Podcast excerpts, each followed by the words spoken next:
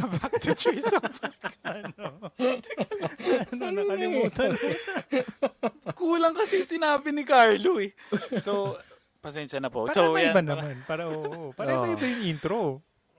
So, welcome back everyone. This is Threesome Podcast. I'm Yuzi. I'm Revon. I'm Carlo.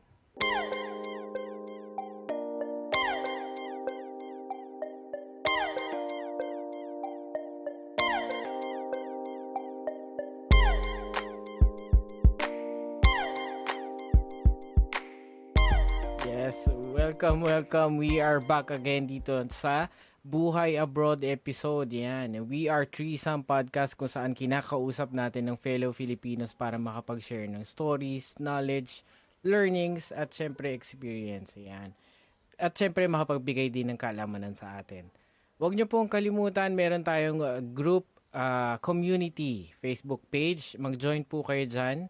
And uh, like, share, and subscribe na rin po sa ating YouTube at syempre dito rin sa Facebook. At ang audio natin na Spotify. Ayan. So, follow nyo na rin po yan para sa mga previous episodes natin. Makaka-listen po kayo dyan. Ayan. Yes. Huge. Ayan, so simulan na natin ang ating, ano, ang ating live stream podcast. Ba't ka natatawa? Relax lang. Ano tuloy yung nawawala. so, yan, simulan na natin. So, first time po ng Threesome Podcast, pupunta tayo sa Portugal. So, welcome Oh, na ng yun. ating guest. Bon, bon dia, Ma'am Lu- Luis Yasay Ribiero. Rivero. Luis. Hola, buen dia. Bon dia, yan. Bon dia. Yan lang yung mga alam namin eh. Yan lang yung mga alam namin na Portuguese eh. Oo. Ayan. Maraming salamat po sa time, Miss Luis. Yes, we really Ayan. appreciate po yung time na nabigay niyo po sa amin. Yes. Lalo na alam namin medyo busy po kayo. Meron kayong family activity po dyan. So, pasensya na po. And thank you po for the time. Mhm. Salamat At din sa pag-invite. Yan. First time po namin, Miss Luis, dito sa Portugal. Ayan. So, medyo paunlakan nyo kami dyan sa bansa na yan. Oo. Mm. Maganda ano dito. pinagkaiba niyan? Ayan na. Ano po maganda dyan? Ah, wait. Teka. Bago tayo magsimula, may naghahay na. Oh. Hi, Bon- Brain. That's my friend. Hello, Yes. hi. Baka may question ka. watching. Question ka na agad. Para tanong ma-hot seat na natin si ano. Oo. Si Luis. Yan. So, ano yan? Ano sabi mo, Carlo? Ayan, Ano yung alamin maganda natin dyan? ng ano, oo, kung ano yung mga- maganda dyan sa country nila. Ah, Mhm. sige. Pero bago yan, simulan natin. Sino ba si Ma'am Luis? Yasay Yes. Riviera. Mom talaga. Si Ah, mom. sige. Siyempre kailangan medyo gentleman ang datingan. Para. Okay. Go.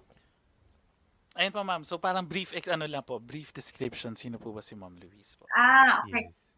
So, um, I used to be a travel blogger nga ako in my previous life. So, uh, before that, I, I nag-work ako sa corporate job and then nag-decide ako mag-travel dahil naisip ko parang gusto ko gusto ko maging free tsaka gusto ko mag-explore sa mga ibang bansa. Kailan Kaya to? na- Kailan po yun? Um, Kailan yun? Back in 2010. So, 2010? Okay. Yeah. Mm. tagal na. Yung mga time na nun, hindi, ibig sabihin kasi ng mga, ngayon kasi parang naging norm yung ganyan na travel vlogger, travel Yes. vlogger. So, nung panahon na 2010, medyo hindi pa yan yung hype nun eh, di ba? Hindi pa yan yung talagang... Kakasimula pa lang, may group kami noon, um, Pinoy Travel Bloggers. So, medyo Wow. grupo na rin kami. Marami-rami na rin kami. Hanggang ngayon, meron pa rin yan. Oo, oo, pero nung pandemic, feeling ko parang marami na rin talagang medyo tinigil na nila yung. Mm, Kasi, di ba, parang wala na rin mga wala nakapag-travel. mapuntahan. ah. Yeah. Meron 'di ba yung meron na uso doon yung tumatravel sila sa loob ng bahay nila. Dito tayo sa may kusina. 'Di ba nauso 'yun? Yung start ng pandemic. 'Di ba Oo. nakabihis pa sila magta-travel, pupunta lang dun sa kwarto, yung mga Tapos may monos, Oo. may monopod pang dala-dala, no? ah, ganyan. Ah, ganyan. Hi, welcome to my bedroom. Di ba? Kailangan mo content. Oo. Ayan. So, pa- paano naka nag-end up kayo dyan, nag, natumira kayo dyan sa, sa Portugal? Um, so, after nung nag-travel ako, bumalik ako sa Pilipinas. At nag-stay ako sa hostel ng friend ko. So, surfing hostel siya. Because I, I was a surfer, so I wanted to surf every day. And then I met my husband. Wow. Yeah. Sa Philippines, So, sa Philippines yan. ba, medyo maitim. Hindi, hindi naman, hindi naman. Parang ano lang. Hindi ko nga ano Tan lang, tan. Oh. Tan. Oo, tan. Forever tan. So kami ng asawa ko, I met I met my husband in that place sa Baler. Nakapunta na kayo doon. Oh. Mm, Hindi pa. maganda. Sobrang ganda. So, Mm. ayun, ah pareho kaming surfer, pareho kaming mahilig mag-travel. And then, we decided to travel a little bit more around Asia. And then afterwards, we nagkaroon na kami ng baby. So, sabi namin balik na tayo ng Europe. So, yung asawa ko is French and Portuguese. So, we decided first to live in France. Tapos, tumira na rin kami sa Portugal.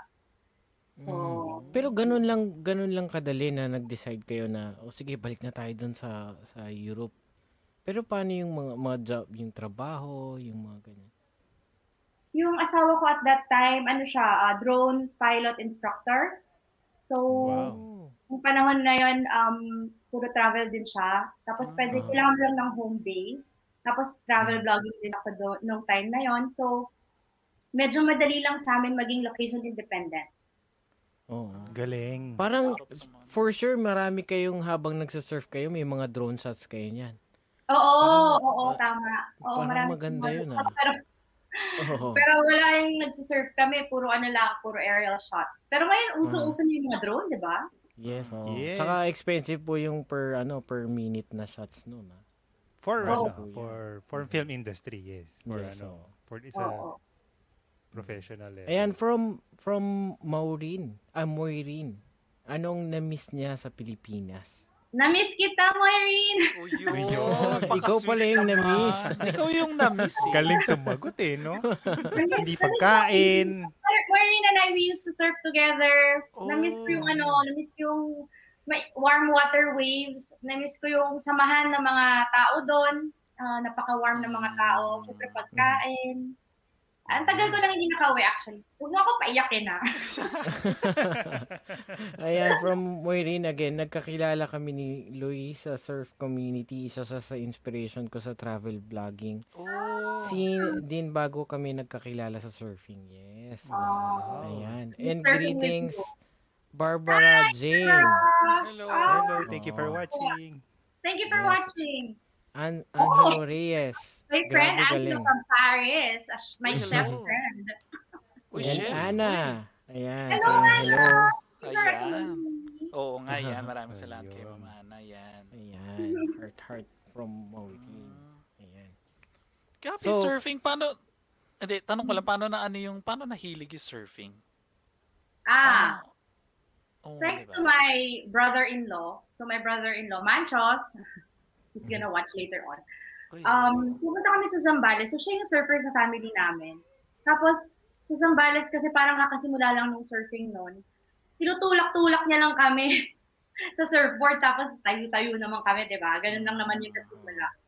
And then, yun, parang na-stoke na kami. Excited na kami mag-surf.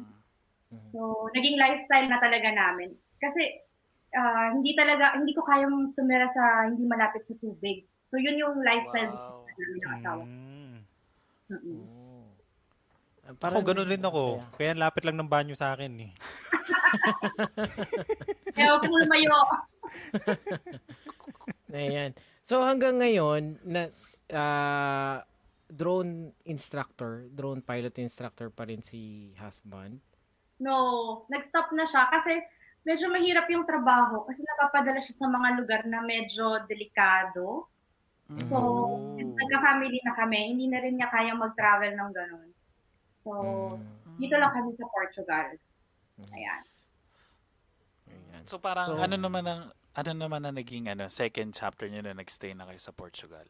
Yes. Ah, so actually yung first chapter nasa France pa kami.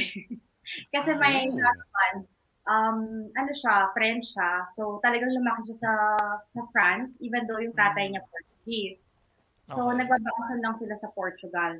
So nag-start kami tumira sa France, medyo culture shock sa France kasi iba yung lingwahe, 'di ba? I don't know kung Yes. kung nakapunta na ba sa inyo sa France.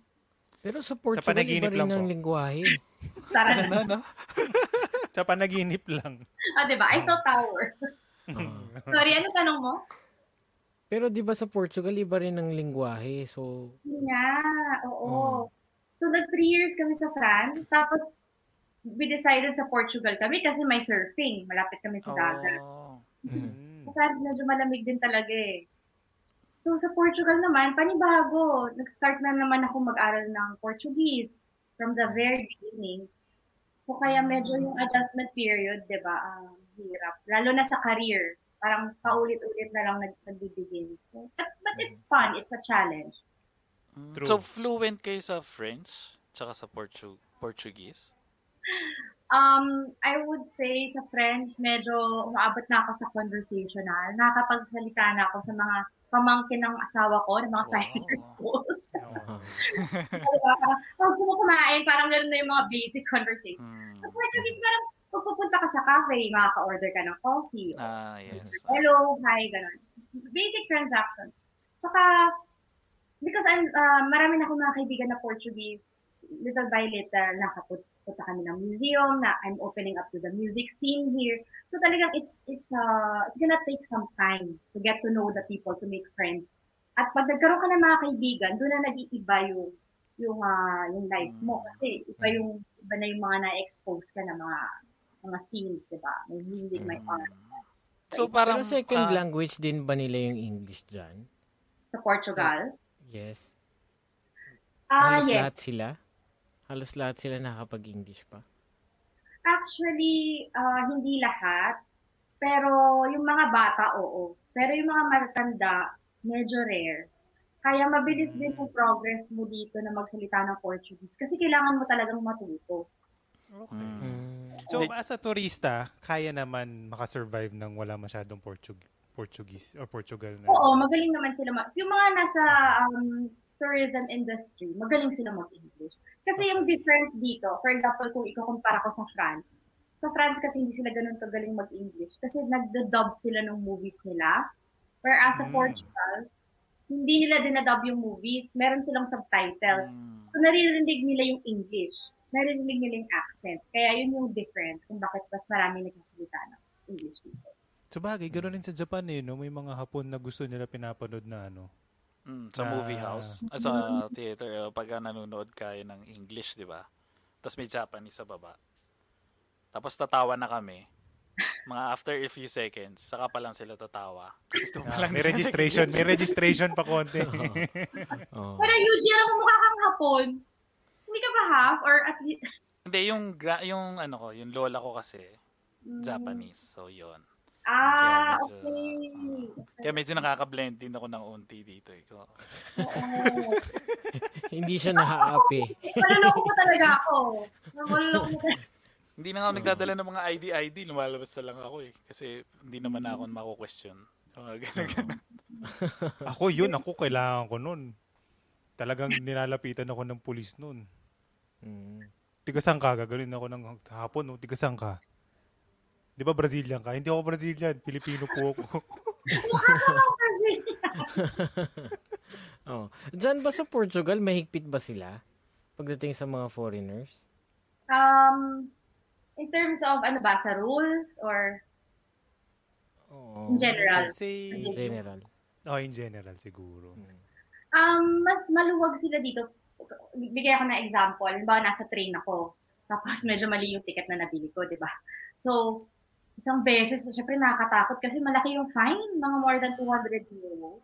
So sabi ko, oh, parang nagpa-pretend ako hindi marunong mag-Portuguese. So syempre, turista tayo, no? Parang medyo may iyak-iyak pa yan. Tapos sabi ni nung ano, okay, fine, it's okay, uh, you know, you don't need to pay the fine. So, yan ang Portugal. Sa France, nagkamali ako ng bili ng ticket. Walang explain-explain. Magbayad ka, ganun. Ah, so bili ka ulit. Oo, so mas mahigpit talaga sa France. Dito, may pwede kang makipag, makipag-usap sa kanila. Mm. Makiusap. Ah, Na-experience ko rin yan dito sa Japan. Nagda-drive Talaga? ako. Nagda-drive ako sa expressway. Mm-mm. Ah, well, marunong na ako magsalita kahit papano ng Japanese. Tapos, Mm. syempre, first time ko nagpunta doon sa, ano, sa Universal. So, medyo hindi ko kabisado yung exit saka yung entrance. So, nagkamali ako talaga ng labas. So, parang ako talaga may kasalanan. Pero sinabi ko doon sa, ano, doon sa exit. Lumabas kasi ako ulit para makaikot ako, makabalik ako. Sabi ko, "Hindi- ano kasi ako turista, hindi ko kasi mabasa, hindi ko makita. Binuksan niya, Filipino pinabigay talaga, niya. ako. Hindi, kumbaga, ginamit ko lang yung free ko na ganun. Kumbaga, Ah. nagamit ko na yun. Ah. So, kumbaga, pininano yung ko. mga hapon, no? May, may friend kasi ako dito na Filipina, taga Davao din, surprisingly. Tapos yung asawa niya hapon, sobrang bait. Mm. Alam mo yun, pinagluluto niya kami ng curry, ganyan. Nakakatuwa. Oh, yeah, mabait talaga Mm. sila. Kumbaga, Mm. kahit Oo. ano. Iba rin yung hospitality, Ah. ano rin nila. Oo, ma- parang mas ibang level pa yung hospitality nila. Kung iisipin Mas mo na tayo, magalang, magalang tayo kasi may po and opo tayo. Diba? Oo. Parang ako nung bata ko, yun ang mindset ko tayo, pinakamagalang na bansa na mga tao. Kasi may po and opo, magalang tayo sa mga uh, matatanda, sa elderly, ganyan-ganyan. Pero pag dumating ka sa Japan, kala mo, iba-iba yung level nila. Iba yung level ng paggalang Oo, nila. eh. kumbaga, malagpas sa atin yung ano Mm. nila. So, And speaking Ah, of language, sabi ni Moirine, anong common language na gamit sa bahay? Ay, magandang tanong ni Moirine. Ayun, good So, question. Thank. Sa bahay, ah, English kami, kasi yun yung strongest language namin. Pero, kumbaga, English ako sa anak ko, and then, yung asawa ko, French siya sa, sa anak namin. So, ah sorry. Kaya lang, medyo na nahihiya din ako kasi tinuturuan ko pa lang yung anak ko mag-Tagalog, which is nakakatawa kasi very receptive din siya na matuto ng Tagalog. mm, So, reason- mabilis, mabilis talaga matuto yung mga kids. Ilang taon na yung Oo. anak mo? Ah, she's ah, turning seven. Oh, recently, talagang sabi niya, Mama, ba't di mo ako tinuruan mag-Tagalog? Ako naman, may guilty ako, diba? Mm. So, ako naman parang, I wish na talagang tinuruan ko siya sa simula. Pero kasi, parang ang dami na kasi ng Mm. lingwahe na tama. Saka parang at paano yun, di ba? Parang, okay, Monday, Monday, Wednesday, Friday, English tayo. Tapos, Tuesday, Thursday, ano, ah, Tagalog tayo, di ba? Parang, Ah. Kagulo naman nun. So, Oo, kasi unlike unlike Oo. ano, 'di ba? Kunwari parehong Filipino yung parents, tas foreign Oo. country. Kusa na lang mapupulot na lang yung Tagalog eh. Exactly. Pag parehas Pilipino yung magulang, ang language ng shout. Ito Tama. from, from, ano, from Adam Freeman. Ah, my friend Adam. Hey, Adam. Mhm. Think Hello. long term, it's an entry to all of Europe. The last standing real democracy. Ah, yes. Wow. We're talking about Portugal. Mm. Yeah, Portugal is is an entry to to Europe. Um, and, and we love it here, actually. I mean, because to, to be honest, it's really hard to go. Mahirap pumasok sa Europe. Um, you know, as an immigrant. Mm. Pero yung yung nakakatawa kasi dito sa Portugal din, uh, we share a lot of uh, similarities sa kultura nila. As a Filipino, marami tayong shared culture. Like, ano din sila, religious din sila. Um, Mm. Hihig sila kumain ng kanin. They like to eat Mm. rice. Yun. Every meal. So, hindi kayo magugutom dito. Uy. Tapos, they really have a very shared um, a love for family. Family and friends. Ah, They're very family values rin. Mm-mm.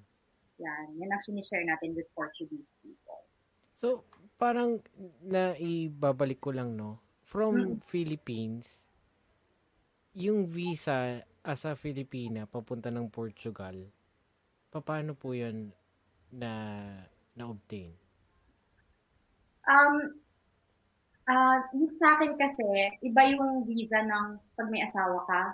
Mhm. So, to, to start, um, so magkasama kami ng asawa ko sa Pilipinas. And then, nag-decide kami pumunta ng Europe. Pero, yung nakuha ko yung visa ko through France. Kasi pareho siyang French and Portuguese citizen, di ba? Mhm. And then, Mm. nung tumira kami sa France, ah nag- naging resident ako doon. And then, since since uh, Portugal is also part of Europe, madali na lang sa amin lumipat. So, as a European citizen, uh, as a spouse of a European citizen, kahit saan sa Europe pwede kang tumira. Oh. Wow. Kaya sinabi din ni Adam na it's a gateway to Europe. Oo. Mhm. Mm. Okay. Nakakatawa, no? yun, Napaka, ah. at Tas least free na kayo. pumunta, no? Free na kayong maghanap ng trabaho niyan. Oo, oo, tama. Um, for example, ngayon, uh, I'm considering actually na lumipat sa Ireland kasi nag-iisip rin ako mag kumuha ng further studies. Donkey! Ay, sa Germany yun, no? ng Ireland. Naalala ko. Lumalabas na lang yung mga accent eh. Danke! Scottish. Sorry, sorry, sorry. So, so yun, pwede ka nang lumipat doon. I mean, as, as a European resident, as a European citizen, pwede kang lumipat sa Ireland, for example. Or kung gusto mo mag-Germany, saan mo gusto pumunta sa Ah. Spain. Ayan. Mm. So, madali na lang. Parang lang papunta-punta ng mga probinsya, no? pero high-end na probinsya yung pinupunta mo. Country. Di ba? Country. Malapit lang kami sa Spain. So, kung gusto mo pumunta ka ng Spain, ah, mag-lunch ka doon, tapos balik ka ng Portugal. ganyan. Which is so by Wow. train lahat yon By plane? By train? by car. By car lang. Oh. Oo, malapit lang kami sa Spain. So, madalas kami mag-travel before COVID. Madalas kami mag-travel. Magda-drive kami from France to Portugal. So, it takes about two days. So, Mm. ayan, nakada- dumadaan ka sa May Spain. road trip pa, no? Saya. Oo, Ayan. kasi mag-road trip dito, na, yun lang ang mahirap sa atin sa Pilipinas kasi archipelago tayo eh. Kailangan talaga you have to fly out kung gusto mo mag-travel. Mm. Dito, pwede ka talaga mag-road trip. Oo. Mm. Ayan, speaking of ano traveling, ano po bang ang public transportation nila dyan? Ah, marami. So, pwede kang mag-train. Um, meron silang tram, may bus. So, napaka-convenient talaga dito. Meron actually. silang mga connecting ano sa ibang countries? Oh, definitely, oo. Mm. Pwede kang, pwede mo pumunta, pwede ka pumunta kahit saan in Europe. For example, kung gusto mo pumunta ng Paris, like, di ba? Kung ba yung na, Galing, no? na nakilig Sarap, mag-Paris. sarap pag Alam mo, pag iniisip mo, pag hindi ka nandoon, pag iniisip mo, parang, grabe no, kung sa, ang ano, iba-ibang country na big name Oo. countries yung binabanggit. Imagine mo, di ba, lalabas, labas ka lang ng bahay. Pag sabihin sa'yo, sa puta, punta ako Spain, bakit? Bila ako Spanish bread. Oo, Diba? exactly. Pero Tapos parang balik ako, ka, oh, ganun lang. Tapos pupunta ka ng France. Kakain naman ako ng French toast. Oh, di ba? Ganun lang. order ka ng croissant, ng pain Oo, chocolat. Diba? Oh. So, madali Parang na sarap lang. mag-van life dyan, no? Actually, ang dami namin kaibigan, may camper van. Ang dali lang talaga. Lalo na kung mahilig ka sa mag-drive, mahilig ka sa beach, or Mm. Gano lang. Maraming mga retirees, yun yung ginagawa nila dito. Bibili sila ng van, tapos mag-iikot na lang sila. Sarap, di ba? Kung hirap pala, ang mahirap dyan yung ano, pag mahilig magwalwal. Hindi mo alam kung saan aabutin. Oh. Di ba? Alis ako, sa puta, di ko alam, basta alis ako. Hindi, pero ang hirap lang siguro is the language. Kasi kahit sabihin mong Mm, we can sure. go anywhere, iba-iba rin yung language nila. So, kung hindi ka medyo... Nasa tourist na lang siguro, no? Actually, oo, tour tama ka talaga dyan, Yuji. Um, kasi ako nagta-travel ako mag-isa, kahit mag-isa dito sa Europe. Mm. So, wala naman ako problema. Like, nakapunta na ako ng mag-isa sa, no, not Romania. Um, ah, what is Budapest? Budapest is in which, coun- which country nga? Kalimutan ko na, oh my God. For example, Budapest. nakapunta na ako ng Cro- Croatia, Budapest, nakapunta na ako ng Morocco. Um, Mm. So, yun lang. Ang challenge mo lang talaga, yung lingwahe. Pero marami naman nag, nag i-English. Kaya lang, minsan talaga, for example, sa Germany, nahuli na naman ako na mali yung ticket, yung mga ganun. So, parang nangyayari sa akin. yun. Kasi hindi mo, ma, hindi mo maano, di ba, mabasa lahat. Kahit sa Japan, di ba, medyo mahirap Mm. Mm. yung ticket. So, Yun. Nag- Budapest nagda-drive is kayo from dyan? Hungary.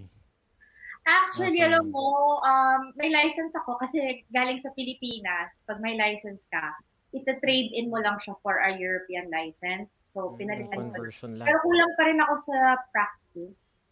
Kasi hindi ako makahanap ng driving instructor na nag-English. Kaya, Oh. kailangan ko talaga, ayan, tama yung sinabi mo. Kailangan ko talagang mag-push sa sarili ko na mag-drive. Mm. Pero Pwede kailangan, rin, as, magbili as kayong ano, Tesla. Bili kayong Wow. Tesla. Wow. Para Bakit ba Diba? Tesla? auto-drive. Self-driving. Ah, okay. Oh. Kala ko magta-translate yung Tesla eh. Sabi ko, teka lang, ito-translate ba yun? ito, ito, ito. From Lindsay Yasay. Ayan, we miss you sis. Hope we could visit you there. Oh, that's my Ayan. sister. Hello. Hello. Thank you for watching. Please. And Thank from. Ana, lipat ka na ng. Germany. Ana, lumipat ka na ng Germany. Dalhin mo na yung ikebana mo dito, please. Ayun. Ang Oh, galing mo eh. oh. Namimiss ko And from, Ana. Yes, oh. and from Ay, Pinay na. Moms Vlog, Ay, sadly mm. nag-Brexit. Brexit ang England. So, hindi na pwedeng labas-pasok doon. Hello, host, and to the guest. Hello! Thank you for My watching. dog. Si Ma'am Tara, nasa ano siya, nasa Yes. Amsterdam. Um, Ah, siya para- before. Hi, actually, isa din yan sa frustration ko kasi um, dati gustong gusto ko talaga pumunta ng, ng London. Hindi pa ako nakakapunta. Um, unfortunately, kailangan mo pa rin ng visa even though resident ka na sa Europe. Kailangan mo pa rin ng visa sa UK. That was even pre-COVID. So kahit na nasa Paris ako, I could have taken a train, two hours lang, nasa London ako, pero hindi ako, hindi ko siya naisip dahil kailangan ng visa. So, effort. So paano yun? I, pipigilan ka, miss? Para may custom sila yun, ganun? Ah, ka yeah, definitely. Check nila kung may visa ka. So, ayun, um, I'm waiting actually for my European, for my Portuguese citizenship. So, kung meron na, pwede na makatravel ulit. Meron na rin pala, na-implement na ba dyan yung, yung vaccine passport? Ah, that's a very interesting question. I think they're starting to. Nagkakaproblema lang sila kasi maraming mga nagpo-protest. For example, sa France, maraming nagpo-protest. So, hindi pa siya talagang implemented pero pinupush na nila. So for example, Oh.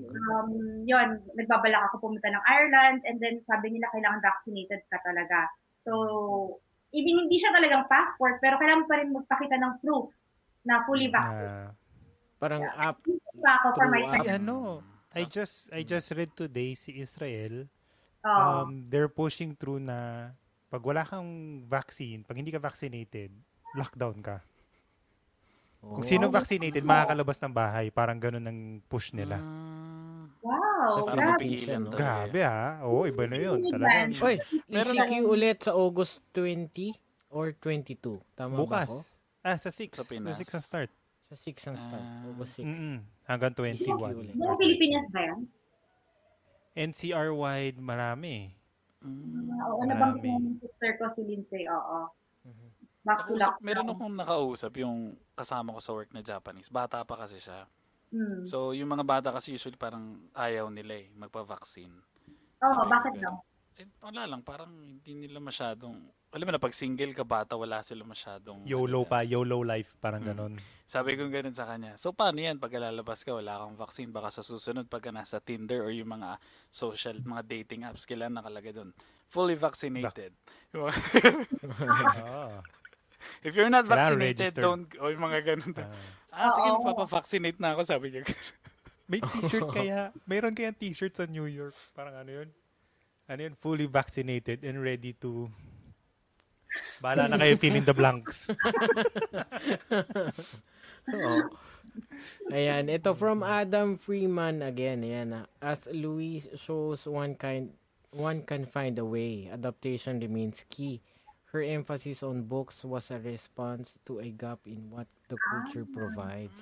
Wow. Ayan, books. Thank you, Adam. Mhm. Adam is really supportive dun sa book business ko that I mentioned to you earlier. Mhm. So, Uy, thank you, Adam. Ah. Yeah, thank you, Adam. Yeah. mahilig siya magbasa. So, dahil nga sa, may shortage kami dito of English books. So, Mm. nagkaroon ako ng idea to start this business to help Oh. people who love to read in English. Ayan. Ayan. So, ano namang klaseng books yung ginaano mo? Kahit Um, ano?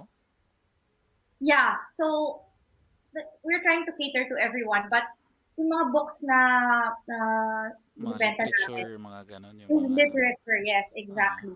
So we're we focus on books that help people um, become better better readers and better um, better writers as well kung gusto niyo magsulat. So ganon. Mm. And even like just a, a better human being. so, yan. Well, nakakatulong naman yan, lalo na pagka sa Ayan. speech mo, pronunciation mo, Oo. tsaka yung maras marami kang vocabulary pag nagbabasa. So, malaking tulong yan. And during the Share, share natin yung ano, share na rin natin yung ano, ha- habang pinag-usapan natin, share ko na rin yung ano, Facebook page. Thank you. Ayan. Ayan. Free gate? Free Forget. Gate book. Forget Free book. Forget.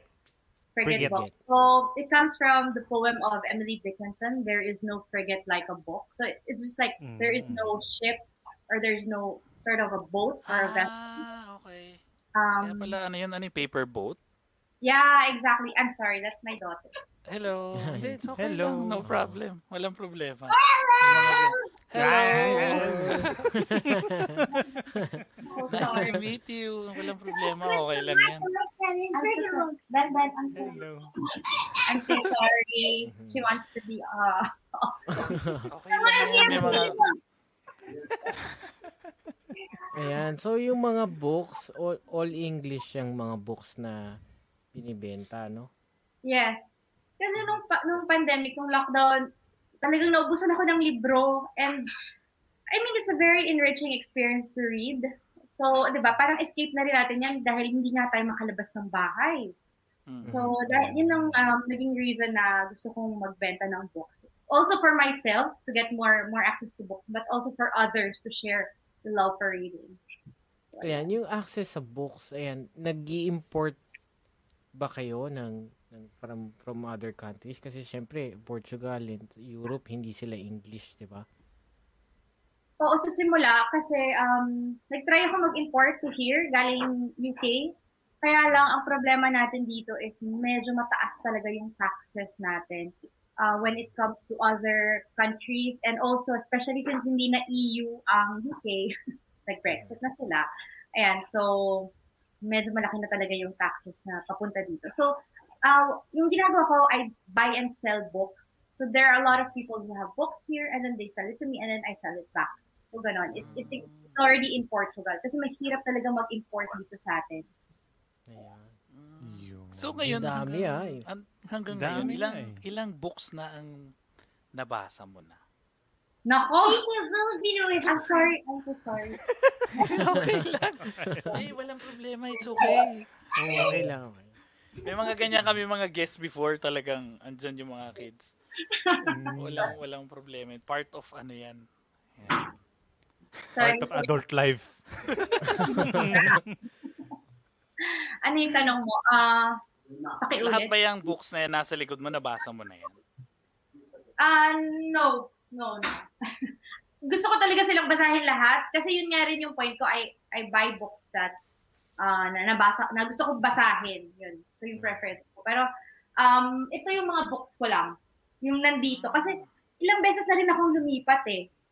Ah, mga books ko marami sa Pilipinas, meron din akong book sa US, may mga naiwan akong book sa Germany, kung saan ako tumira. So, puro, yun yun yung pinaka-frustration ko rin kasi yung mga libro, hindi mo na mabibitbit lahat, mabigat. So, Mm. yan, yan lang yung meron ako ngayon. Pero marami, as in madami ka ng nabasa. Um, I read at least one book per week. Eh, tas Oh. fi- fini-finish mo yun? Sa Oo. isang ling- Oo. Yan guys ha. A week. A week. Ah, pwedeng ano na lang. Isang isang Per year, one, A one book week? per year. Pwedeng Ang isang hirap season nun. na lang. Isang season a week. season. Kaya ko yung isang Ah, pwede season. yan. Ibibing Isang shots season ko lahat yan. Pwede. Pagka sinabi mo bang, Kasi sa lang, wala kaming TV. So, talagang Wala yun. TV ano, wala kaming TV since uh, for a long time, more than 10 years, I never owned a TV set. So, talagang, ano lang, internet lang or libro. Ganon yung iPad, mga... Wow. Ah. paano yung Olympics? Di hindi yun Wow. napapanood yung Olympics. Nga eh, pero nakakatuwa, no? May gold medal na tayo. Yes, Yes. Congratulations, di ba? Oo. Mm. Hi, Dylan. Congratulations. Oh, Proud. Nasaan yung. Pilipinas eh. Grabe, Yes. ano? Eh, Mhm. kahit yung skateboarder, 400 pounds. skateboard din ako eh. Ang galing ng skateboarder. Si Marjeline ba yun? Yes. Ang happy kid niya eh, no? Maganda yung ano niya, personality Oo. niya na. ah, Nakakanood kayo ng ano, ng Olympics kailangan dyan natin lahat yun. sa Japan. More on well, sa TV, Japan, pero lumalabas naman rin. siya. Mm. Ah, okay. Walang Na- audience. Ano naman, napapanood mo naman. Wala, wala. Alam mo yung first time ko napanood, parang nakakalungkot naman.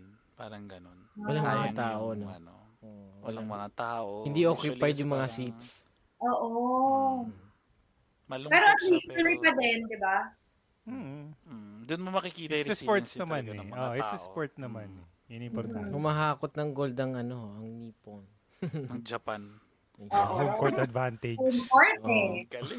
Oo. Walang ano eh, lahat nandito kasi. So, ano, sanay na sanay sila. Pati sa init. Grabe yung Ayan, init meron eh. tayong galing sa Japan. Japan yan, di ba? Susana Valderrama Hi, watching Susana! Ano to? Miyakin? Ah, Miken Ben o Mikawa? From Hindi ko. from Ikawa or... Oh. Hi, Miss Miken. Susana. Hindi. Thank you for watching. Di ba Miya? And Adam Freeman again. Luis has been supportive of my wife Oh. Thank you so much, favor. Adam. Really appreciate it. I know it's hard for you to understand Tagalog, but I really appreciate you're here. Thank you Yeah, very thank much you. for watching. Ito, from Adam again, her social media coverage is on point. Salamat, Oh. Adam. Oo nga eh. Ganda ng Yung mga photos personal, sa kalong yung- ano eh. Mm, Yung personal ba o yung page mismo? Nung, Ah, I guess yung sa book. Oo. And Adam has been supporting us a lot. Salamat talaga. Yun. That's all we need. Good support, ano. Yeah. Support foundation. Support group. Ito mahaba-haba Oh, Mia. ito. Sabi sa'yo, marunong pa ako magbasa ng Yeah. ano, kanji. Ito, ito. Mahaba. From Adam again, Luis is filling the gap so hard to find cheap English books. Ayan, can only grow in time. Seems unimportant but really, really necessary for people who are seeking a level of intellectualism. Ayan, that only comes from spending money. Luis is bridging the gap. Thank you. Wow, Thank you so much, Ang much. ganda, di ba? Ang ganda nung uh, nagagawa Nakakatuwa mo yung support kasi hindi lang from the Filipino um, community as well, even for the international community, they're they're really Mm. supporting. So, Oo, yung mga foreigners. Oo. Pero Kasi maganda- you're maganda helping both. You're helping all of everybody. Kasi it's, Mm. you're learning, you're reading. Ang okay lahat eh. Ang maganda kasi da- talaga din sa libro, it really unites people from different parts of the world. Like, minsan may mga kakilala ko nandito, like, they, they're looking for books. Tapos, from Cuba, yung mga talagang from countries that you would never otherwise have, um, you know, met them. And, uh, of course, a lot of them uh, nasa US, galing sa UK. Pero, talagang, it, it really has a unifying factor for people. Yeah. Mm, totoo. Yung mga books Barbara ba na Jane, pinabasa mo? tuloy-tuloy ko na to. Barbara Jane, Ah. for Diyos. Ayan, one book per week, sana all. Sana all talaga. Sana all talaga. Kilala Kahit niya ako, half, bata pa kami. Oo. I remember Luis Yasay Rivero, maghintay kami matapos si Luis magbasa ng teens book. Hindi na kami susunod manghiram. Ayan, Oo. childhood friend ko yan si Barbara. Tsaka church friend ko rin siya. Alam, kilala Ay, kilala niya ako. yes, ayan. From Ana, yung Kano venue walking distance sa amin, hindi namin mapanood. Ah, Ah, talaga? Lapit Sarap lang. naman. yung, ganyo- ah, yung ano, yung Ano, Tokyo? Bay. Tokyo Ah. Bay siguro. Ah. Mhm. Susana. Ayan, Susana Baldera. Hi Mie there. po. Ah, Mie. Mie. Sabi si Mia. Oh, From a friend from Miss Katrina. Katrina. Yes. Yes. Hello, welcome po. Ayan, nakakatawa. Yes. Thank you for watching. Thank you for watching. Since her I guesting, I watch your show. Yun pala eh. Oh. Thank you for the support. Uy, Thank maraming you. maraming salamat. We appreciate it po. Thank you po. Ayan. Ayan. Baka may questions po kayo. Yan, question lang po kayo. Mm-mm. Ayan. Ako yung nahilig ako sa book. Actually, ah hindi pala nahilig sa books. Nahilig ako sa literature kasi meron ako naging teacher nung high school ako. Nung literature yung subject. Tapos nagkwento siya about yung sa Trojan War, mythology, Greek mythology. Oo. Tapos dun, dun, dun ko nagustuhan makinig or yung interest ko ngayon sa mga mythology, mga Greek gods, yung mga ganyan.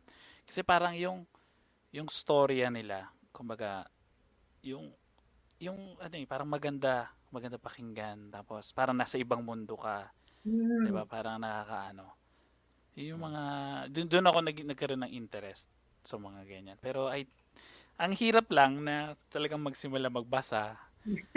kumbaga, Saka time, kailangan mo rin ng maraming time. I mean, talaga, ma- di ba, pag nag-work ka, mahirap talaga. Nag- nagbabasa ako sa train eh. So, Mm. Oo. Hindi ka nahihilo pag ganun. Di ba usually Pero may iba nahihilo? Ako, may uma- malaki akong suggestion. For those Oh. people na don't have time to read, mag-podcast kayo. And then you can also hear our podcast Ang sa galing. Spotify and Apple Podcast. Yes, oo. Mm, yun na yun. Pag sinabi bang pag sinabi bang mahilig magbasa, eh Oo. nahihiligan mo na rin magsulat. Sa tingin ko, oo. kasi na-inspire ka dun sa mga nababasa mo. Tapos, yung nakakatuwa din dyan is kung nakapag-travel ka. uh, nakapag-experience ka as, as an immigrant, parang nare-realize mo yung kwento mo, uh, may may saysay, tsaka may value para marinig din ng iba. Alam mo yun, Mm. alam naman natin, di ba mahirap maging immigrant? Tama ba? Mahirap Mm. manirahan sa ibang Sobra. bansa. Oo. Tama. So, para sa akin din, um, yung pagbabasa at pagsusulat, isa din siyang outlet na may share natin yung ating istorya, may share natin yung ating experience sa ibang tao. Mhm. So, Parang parang threesome podcast yan ah. Oo nga. natin yung Diba? ano.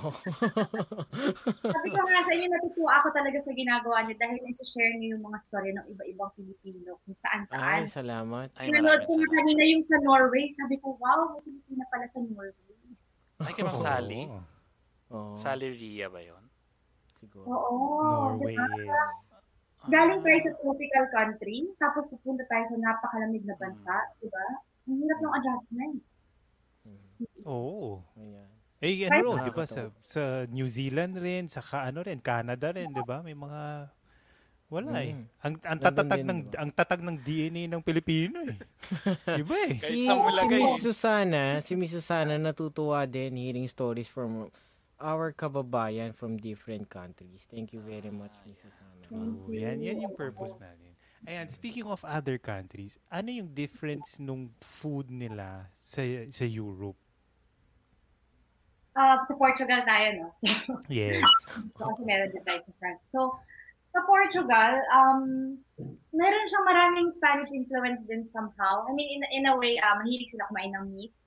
So, marami silang mga stew. Meron din silang influence from Brazilian, pinag-usapan natin. Meron silang dish called feijoada. So, parang Sarap Oy. yan. na-try mo na? Yes, beans yan, di ba? Tapos, ano, Yes. may mga sausage yan. Parang version ng kajos. Alam niyo ba yung kajos sa Pilipinas? Mm-mm. Pero parang beans, ah, may meat, iba-ibang parts ng meat. So, tapos lulutuin ng matagal. Para siyang stew. Pero dark meat, dark yung kulay niya. di- Parang dinuguan, di ba? Ah, yes, pero wala Parang siyang... reddish, reddish na, dark red para. Oo, tama. Ah. From the beans, oo. Meron silang ganun. And then, may maraming seafood. Napaka-rich rich nila sa seafood. Um, so, kahit yun, di ba, ma- ma- mahilig sila mag-grill ng sardinas. Favorite. Oh. Oo. Grill ng Grilled sardinas. sardinas. Oh, sarap. So, meron silang festival Paano yun? dito. Kukunin mo sa lata, tapos i-grill mo? Hindi fresh. Ikaw, ah, nag-invento ka ng bago. Bubukas, bubukas ka May ng sauce yun 555. Bubukas ka ng 555. Teka, ihawin ko lang to ha. Diba? Oo. Teka lang. Siyempre, para sa ating mga Pinosardinas, yung mga... Para sumakit yung ulo ni, ni Miss Liz. oh. Tapos yung tawag din nila sardinas. So malapit na malapit dun sa sardinas Mm. natin. Ah. So pinigrill nila. Kasi may festival sila sa Porto. They call it São João. So St. John. And then yung pinaka-main event, mag-grill sila ng sardinas. So yung buong, yung buong town mag-smell like grilled sardines. Which is Di ba malalaki yan? Dito? Yung sardinas nila dito malaki. Hmm. Yung sardinas akin, malaki. Yeah. Oh. Okay. Paano yung kakainin mo ng buo yun? 555 Kakainin ng buo yun? Well, pwede. Pwede. Pero Ah. syempre kinakain lang nila yung wala wala hindi yung ulo. Pero surprisingly yung anak ko kinakain yung mata eh. Ewan ko ba? Parang Pilipino. Oh. Pilipinang Pilipina, dugong Pilipina talaga. Lahat kinakain. Bawal Oo. magtira ng pagkain. Ubusin lahat yan. Oo. Parang, yung, yung idudura na lang pag hindi nagustuhan yung lasa. Ay, hindi pa naman sarap to. Pero susubo na lang ng kahit. nakakatuwa dito kasi yung mga bata, exposed na exposed sila sa iba-ibang klaseng pagkain. So, di ba sa atin minsan parang medyo kanin sa hotdog lang kinakain natin nung bata tayo, di ba? So, dito mahilig sila sa gulay, mahilig sila sa mga patata, sa iba-iba. Yung french fries, mahilig siya sa mga, ah, yung mga cheese na blue cheese, yung may mga mold. Oh, So, mahilig siya sa oysters, fresh oysters. Wow. So, medyo, yeah, kakaiba yung mga bata dito. Mhm. Ayan, may, so kung tayong kung nag-ihaw ka pala. Ah, sige, go, go, go. Mm, medyo balik lang dun sa ano sa sa books lang no from Oh. Pinoy Moms Vlogs have you experienced convincing e-readers to go back to reading physical books Ah, sige. physical books Um, sa sa work ko, when I sell the books, hindi ako nag convince, actually. I, I'm not trying to convince anyone. So, basically, I'm just sharing the joy of it. Mm. Talagang, siguro yun yung, kung may skill man ako sa ginagawa ko, sinishare ko lang yung excitement ko because I love books. And hindi ko talaga din kaya to read e-books. Like, I have an e-reader, pero hindi ko, parang wala kasing physical connection ako dun sa e-reader eh. Kasi device siya. Mm. So, yun. Um, siguro by just showing the pictures of the physical books, I'm Mm. managing to to sell the experience to them. Not exactly the books themselves. Mm. Yeah. Sa bagay, kasi iba pa rin yung book. eh. Pag binuksan mo, amoy mong ganun. Iba eh. Iba pa rin yung, di ba? Tapos Ayun, pag ah- may, pag may lamok, pwede mo rin papang. Oh, patay. Pagka ano, kunyari, kasi sabi mo, nag, marami kang books na sin- binibenta. Oo. So, pagka, kunyari, siyempre iba-iba yun, iba-ibang story. How do you, parang binibenta or inaano sa isang, kunyari sa amin tatlo, iba-iba yung gusto namin. So, paano mo inaano yung libro na ito bagay ito sa'yo, ito bagay ito sa dami Ah, ng books na yun. Yung So, question mo. So, actually, uh, pag binibenta ko yung mga libro, binibenta ko siya as a category. So, for example, um, meron akong list, meron akong mga libro na they are focused on, let's say, they're focused on, um, like, setting niya sa New York, ganyan. So, iba-iba, iba-ibang book. And then, meron akong mga book that are about writing. So, iba-iba din yung, um, mm, yung list niya. Pero meron akong din-develop ngayon kasi yun yung pinakatanong ng mga tao sa akin. eh. How or what am I gonna read next? So, ang ginawa ko ngayon is a questionnaire na meron siyang nakalist yung mga tanong na ano yung mga favorite mong book? Sino yung mga favorite mong author? Sino yung author na ayaw mo? So, personalized siya na when I, I receive it back na questionnaire, I can already recommend the perfect book for you. So, yeah, I'm still developing that. Okay, okay. Kasi diba, May filter, kaya- may pang-filter ka na. Ikaw, iba-iba yung taste nyo. I mean, not just in books, right? So, yun, I'm creating personalized recommendation. Mm. May Ako, membership ang din books, ba? ang sa- favorite sa books bookstore? ko, ano eh. Ang favorite books ko, Comics. maraming picture. Comics. Ah, tama. Tama ako eh. Magaling ako manghula eh. Oo. May- Meron Alam din bang membership dun sa bookstore?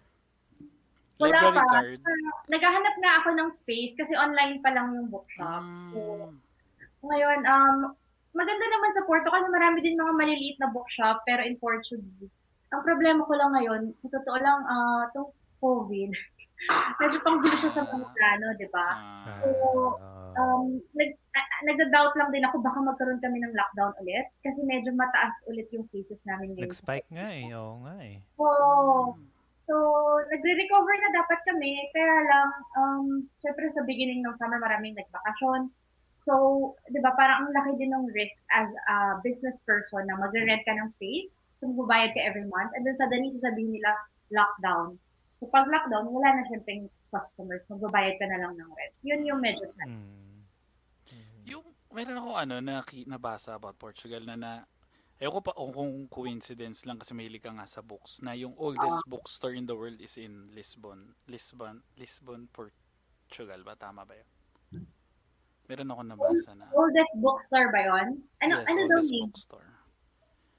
Um, actually, ano ba yan? hindi ako familiar, pero isa sa mga pinakamagandang bookstore in the world is in Porto. Yun yung um, inspiration. So, sasabi nila inspiration daw ng Harry Potter. Um, Kasi, Oh. kasi ah, it's called Libreria Lelo. So, it's spelled L-E-L-L-O, Libreria Lelo. So, napakaganda ng bookstore na yon. Um, meron siyang winding staircase. Talagang, parang feeling mo pagpasok mo, parang ka nasa Harry Potter movie. Um, Oh. nasa Porto, Portugal yan. Parang Libreria Ribeiro ah. Sana? Ano na ano ko. Ayun yung bookstore, the Ber- Bertrand Bookstore. Lisbon, Ah, Chia- yes. Oo, Chiado na- District. Chiado District. Tama ba yan? Oo, nakapunta na ako dyan. But, pero hindi ko alam na oldest. Yan pala yung oldest daw. Ah, in, Founded ah, in World's- 1732. mm, Wow. Wow. World's oldest bookstore. 1632? 1732. Ah, 17 to 30, 17 to. grabe no, yung mga oldest dito sa Europe, parang pag inisip mo sa Pilipinas, parang 1732 parang Wala, gubat pa. Gubat. Nakabahag pa. Nakabahag pa yung mga may pana. Hindi, kasi kung hindi dahil kay ano, kay, kay Magellan. Ferdinand Magellan, which is ano, yung, anong tawag nito? Spaniard. Conquistador? Ano? Anong term? Tama. Portuguese explorer kasi, di ba? To first Tama. country. Oo. Siya kasi yung Portuguese, Portuguese explorer. explorer na Natawa kasi ako ni... sa sinabi mo. Bakit?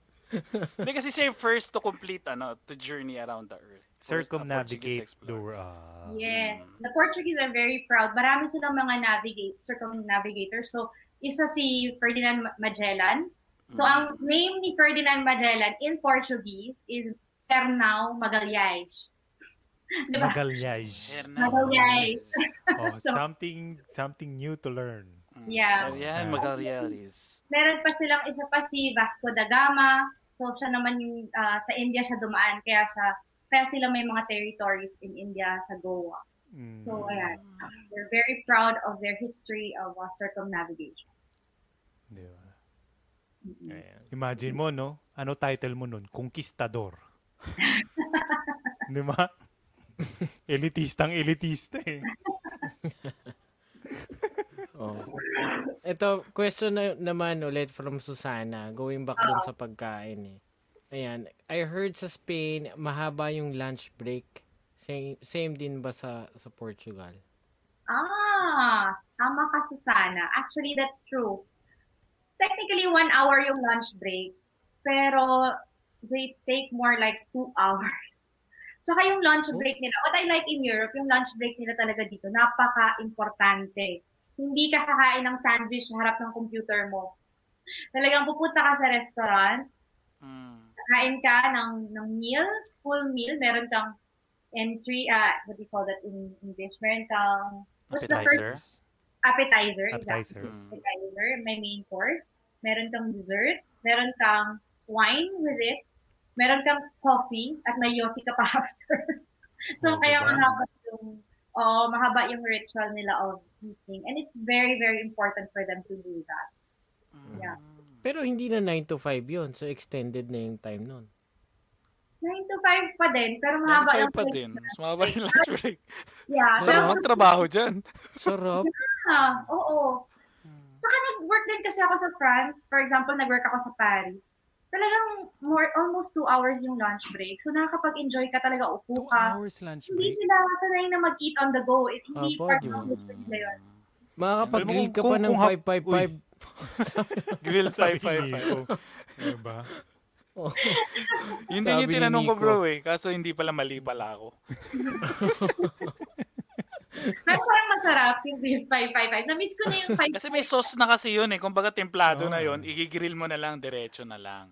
Ah. Yung iba nga sa lata eh. Marinated. Yung iba nga eh, ini-stew yun. Lalagay sa apoy Oo. pati lata. Ini-stew na yun. Oo. Tama. Oy, Gian. Gian Carl, hello po. Hi! Watching from Palawan. Uy, Miss Wow. Palawan. watching. Saan ka sa Palawan? masarap. Oh. Gian Carl. Sarap bumalik sa warm waters. Ang problema namin dito actually, ang lamig ng tubig, di ba? Atlantic Ocean. So pag nagsusurf kami, Oh. ang kapal ng Nakasuit pa kayo, kailangan naka, ano pa Oo, kayo. pati dyan natin sa Japan, Nakasuits. nag sila eh. Mm. Di ba? So, ang layo talaga ng freedom nung lalangoy ka sa dagat na ang tagal mo pwedeng magbabad. Dito, kung wala kang wetsuit, hindi ka magtatagal ng 5 minutes. Totoo. Ang Kahit sa Japan eh. Yung nag-swimming kami sa Japan, yung ano, hindi ka makakasugod ng basta-basta eh. Lalo na pagpatapos na yung summer. oh. Hindi ka tulad sa Pilipinas, kahit anong beach eh. Sugod ka lang, talon ka lang. Wala ka pakialam sa tubig Anong eh. ocean yan? Yung, yung kung saan binabanggit mo sa Japan? Saan ba yung Utsumi? Ah, hindi ko na ba alam. Anong Utsumi part ba Beach? yun?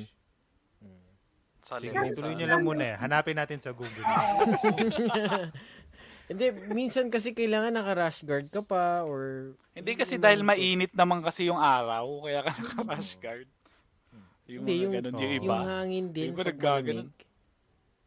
Diba? Ah. Dito talagang wetsuit, kailangan makapal. Kasi ang lamig talaga ng Atlantic Ocean. Yun yung pinakamahirap. Tapos tatanggalin mo yung wetsuit, ang hirap din. So, yun yung pinaka-hassle. Namimiss ko actually yung talagang dagat natin sa Pilipinas. Eh pagka ano naman, family time. Kayo Oo. ng husband mo and your Oo. kid. Yung, isa pa lang ba anak niyo? Isa, isa lang. Daughter. Madadagdagan. Ah. Isa, isa, Isa pa lang, Isa pa lang isa kasi. lang. Isa pa lang eh. Parang may, may Bakit? Hindi naman masama yun. Bakit? Malay natin, di ba? Mahirap magpalaki ng bata sa mga Naku. ibang bansa na walang Ask, tulong. ano, ask Revon. Yun. Madali lang magpalaki ng bata. Hindi mahirap. Ilan ba yung Ask sa'yo, Revon. Seven. laglag yung baba. Conquistador yan. Conquistador. Seven? Di ba yan joke? Hindi, hindi. Seven. Totoo. totoo. Oh my God. May basketball team na Eh, po ang yun. eldest ko, Ano, 18 ano mo, na. nasa ilalim ba sila ng mess? Andyan lang sa kabilang room. Pero yung eldest ko is 18 na. Tapos Wow. yung Okay. nakabata, 4 years old. Wow. Ang dami nila, parang silang barangay na. so, so ako pala wala akong right reklamo. Nagreklamo na ako, isa pa lang yung sa akin. Hindi kaya naman. Mahirap naman talaga. Which is, hindi naman ano. Ako dalawa eh. May- Mahirap naman talaga. Ah, okay. Ayun. So, paano yung ano? Paano yung daycare center or paano pinaalagaan yung bata pag busy yung parehong parents? So, nagsistart sila as early, I think, as nine months. Pwede mo nang ilagay sa creche. So, yung creche nila is parang daycare center. Pero syempre, naghintay muna ako nung maging two years old yung anak ko. Nilagay ko siya sa daycare para makapag-work din, ganyan.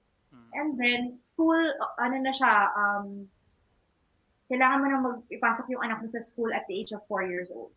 So, Hmm. buta naman dito, public school is free. Ah. Oo. Ganda talaga, no? Pag, Ito ang gusto, gusto ko din sa Europe, marami silang mga benefits. Health benefits, marami silang mga help sa mga ayun parents. eh. Sa ibang mga parts daw, kids libre din. daw mga anak eh. Libre talaga mga anak dito, kahit na hindi ka hindi ka Portuguese. Sa France din ganon. Oo. So, ang laki, yun na yung isang napakalaking expense, di ba? So, dito Oo eh. libre. Oo. Automatic ba yun? Pag pinanganak ka dyan, um, ano ba yun? Citizen. Citizen, ka na agad? Um, huh, I don't know that. Actually, alam ko sa U, sa US ganyan. Kung kahit hindi ka, wala kang parent na American, if you're born in US soil, talagang American ka. Pero dito, I think kailangan may at least isa kang parent na Portuguese. Mm. Yun. Hindi ka Dito kasi automatic. hindi din eh. Kahit dito. Oo. Ay dyan, talagang ano yung Japan eh. Mm. Kumbaga, may pedigree silang pinaalagaan na Tsaka bawal yung dual ng citizen dito. Dito sa So, talaga? Mm. I-give Kung up mo magko-convert yung ka. Filipino. Oo. Mm. Wow. So, ikaw, Japanese citizen ka na. Hindi, hindi. Filipino. Filipino citizen ka. So, ay parang ang hirap i-give up. So, hindi ko na siguro. Maganda yung ano benefits niya, yung pag-travel mo pag ano. Siguro sa ayun ko, in the fu- ayun ko, hindi ko pa alam pero mahirap eh. Pero, ano ka na ba? Um, pwede ka na ba kumuha ng Japanese citizenship since meron kang ancestor na Japanese?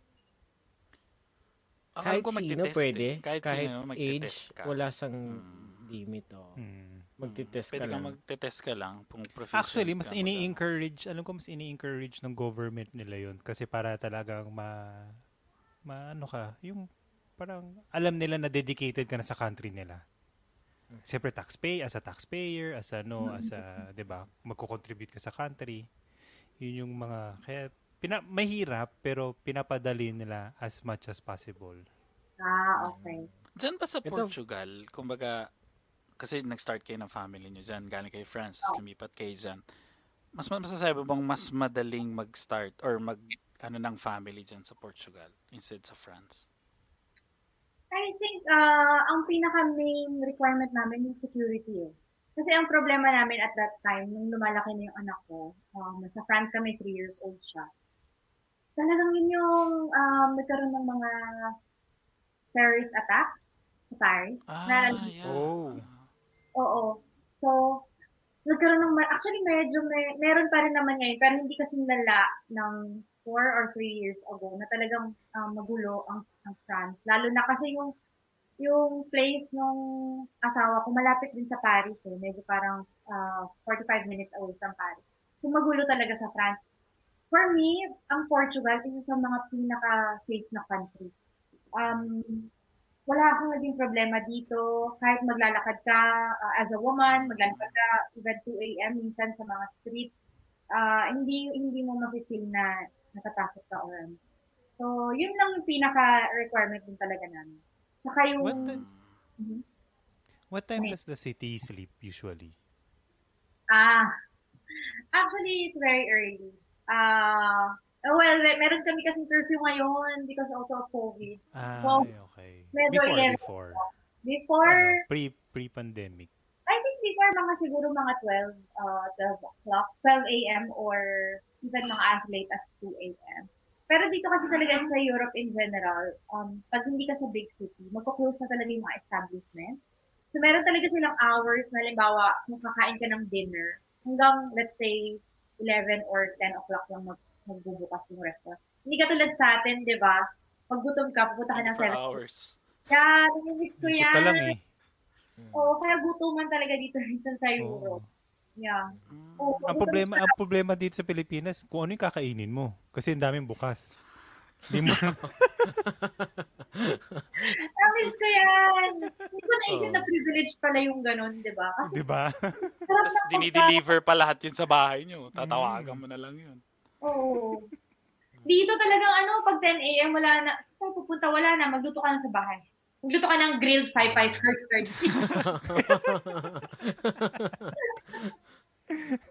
Di ba? Ayan, Pero from ganun Ana. ganun rin ano. Ayan, Ayan. from Ana until, uh, sa Germany, Oo. university daw. Oh, until university. Free. Wow. Grabe, no? Ana, balik na dito. Nagre-recruit ako Yan ng mga friends eh, sa Europe. Kasi malungkot talaga minsan eh. Namimiss ko yung mga kaibigan. Maliit lang ba ang community ng Pilipino dyan sa Portugal? Sa Portugal, yes. Maliit lang talaga. Um, kasi sa totoo lang, sa Portugal, wala masyadong trabaho. Yun ang pinaka-problema Mm. namin dito. Mm. So, hindi siya katulad ng Spain. Maraming trabaho. So, maraming Pilipino doon. Sa Mm. France, kahit saan, maraming Pilipina doon, lalo na sa Paris.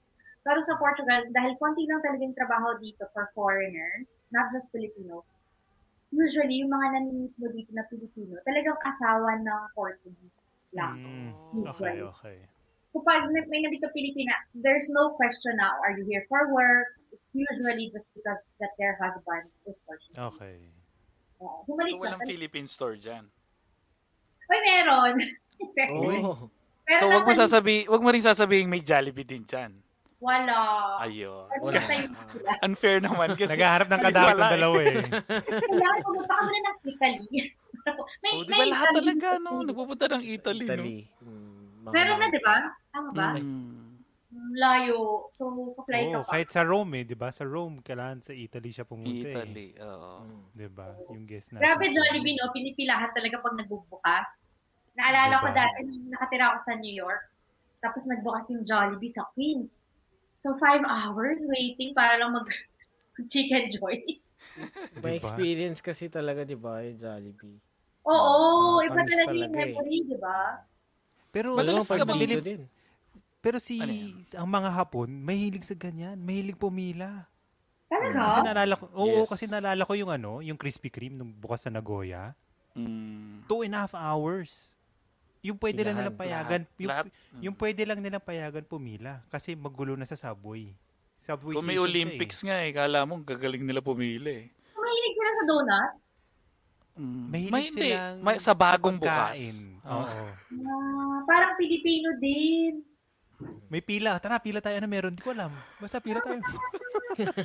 Actually, promise ko talaga yung Krispy Kreme. Alam mo, kaka-start lang nila magkaroon ng Dunkin' Donuts dito. Tapos sa grocery lang nabibili. Di ba? Parang, Munchkin. iba. Oo. Dito wala naman nun. Pero Krispy Kreme lang ang meron. Oh, pero masarap yung Krispy Kreme, ah. Ah, Ah, wala dyan. Oo. Wala, wala, wala. Ah, So anong sige, ano, sus- kung namimiss mo ang Filipino luto, how Oh. do you ano, how do you get over the, that situation? Pero, sa totoo lang, nang, Nagluluto ka ba? Nagluluto? Sana may magkarinderya man lang dito. Actually, nag-try ako mag, ano dito, okay, to be fair, nag-try ako dito mag-open ng little restaurant operation. So, yun yung first ko actually na tinry sa Mm. Portugal. So, I started a little food business with a Thai friend. So, she was cooking Thai food, tapos nagluto ako ng Filipino food, which worked well naman kasi parang yung mga tao na interested sa Southeast Asian food. Di ba? Parang, ano lang, medyo, medyo same interest siya. Mm. Ang problema lang namin talaga dito, mahirap maghanap ng ingredients sa pagkain. Mm, mm, mm. Kasi may Chinese shop, pero konti lang talaga yung Filipino. So, closest mo na is merong Ind- Indonesian store. Yun. Ah, maraming Indonesian dyan. Actually, oo. Kasi di ba meron sila dating ano, ah, meron silang colony sa East Timor, which is somehow, you know, near Indonesia. So, medyo may, may mga Indonesian communities. Ah, okay. Ang galing ah. Yeah. Pero si yung family mo dyan, hindi mo nilulutuan ng Filipino? Adobo. Filipino dish? Nilutuan ko, so favorite ng asawa ko, arroz caldo. Kahapon Wow. pa lang, Oh. lutuan mo naman ako ng arroz caldo. Sabi ko, parang ang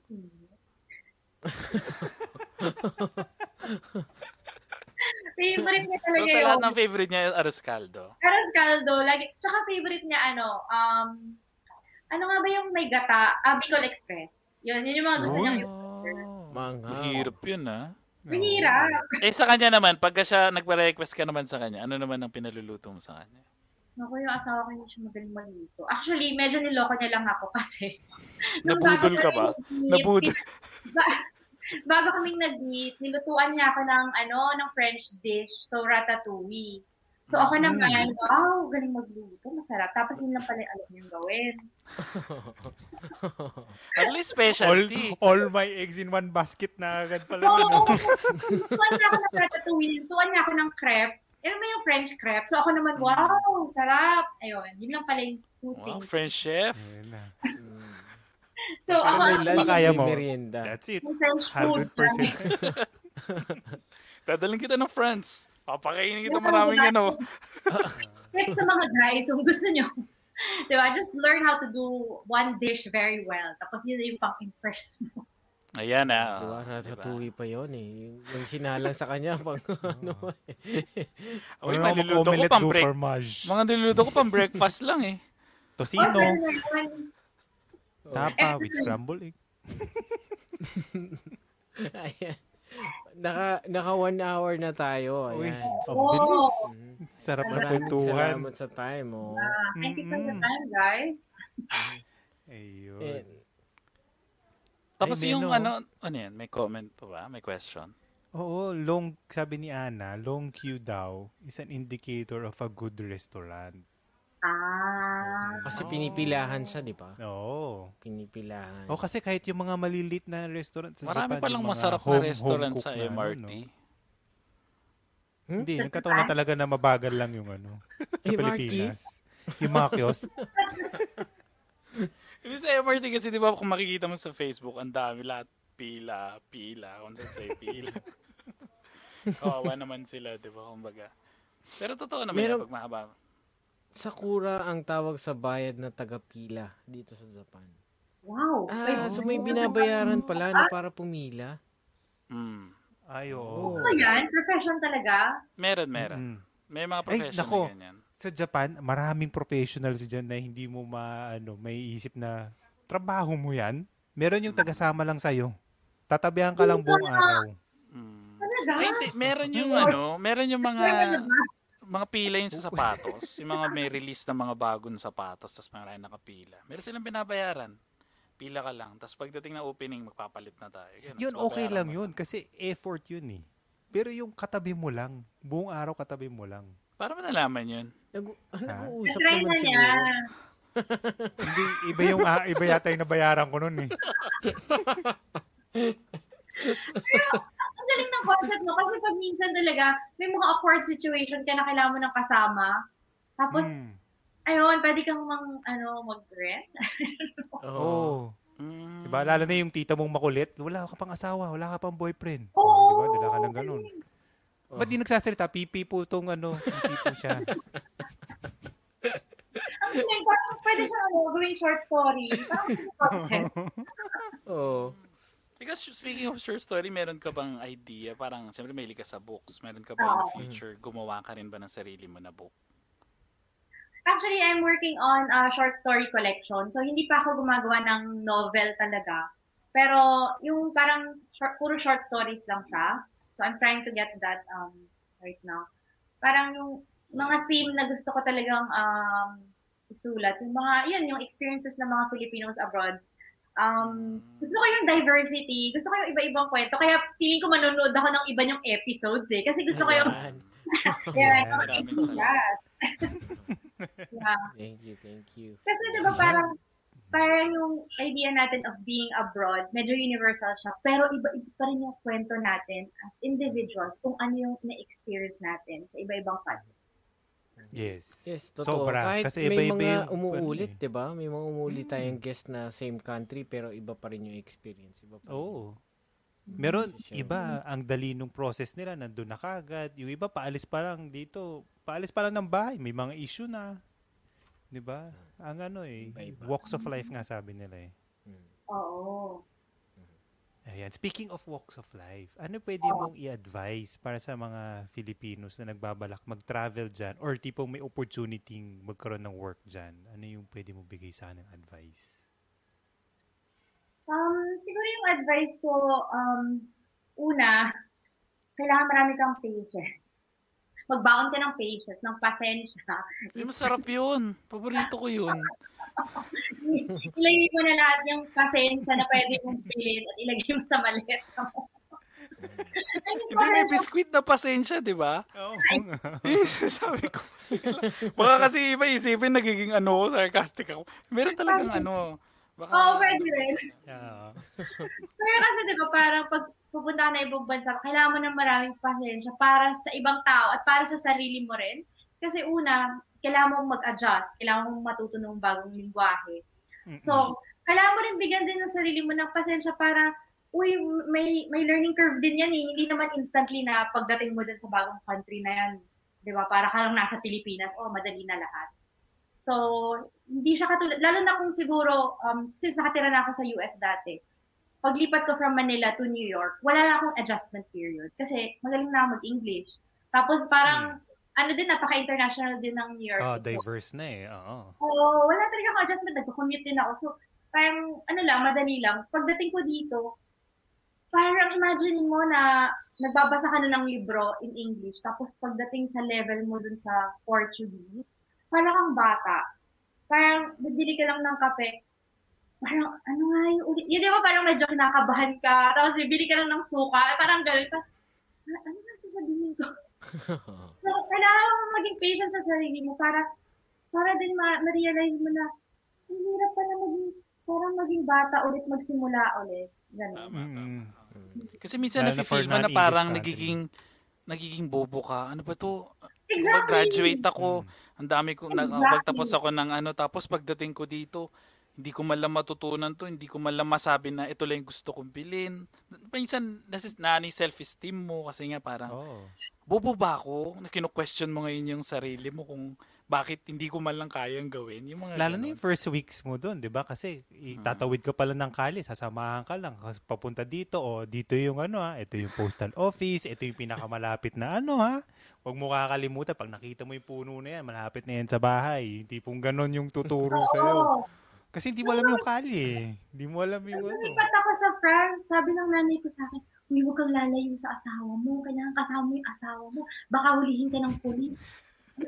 sabi, sabi ko pa, di ba parang syempre yung nanay parang concern na concern. Kasi syempre kung hindi ka nagsasalita ng lingwahe, parang pwede ka talaga magkamali. Or pwede kang maligaw, di ba? So, yan, yung mga concerns na ganun. Saka kailangan din um, maging, ano ka, humble. Kailangan maging humble ka kasi Mm.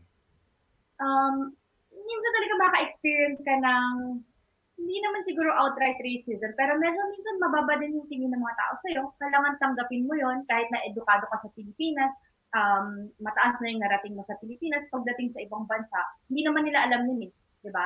Hindi, naman, hindi mo naman binigyan yung diploma mo na, excuse me, PhD ako. Di ba?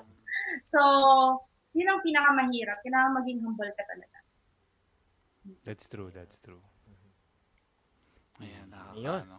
So, dapat maging humble tayo and maging patient. And pasensya, Ayan. Ang pasensya. tao ng kapilsa. Ito from Barbara Ah. Magno Agreda.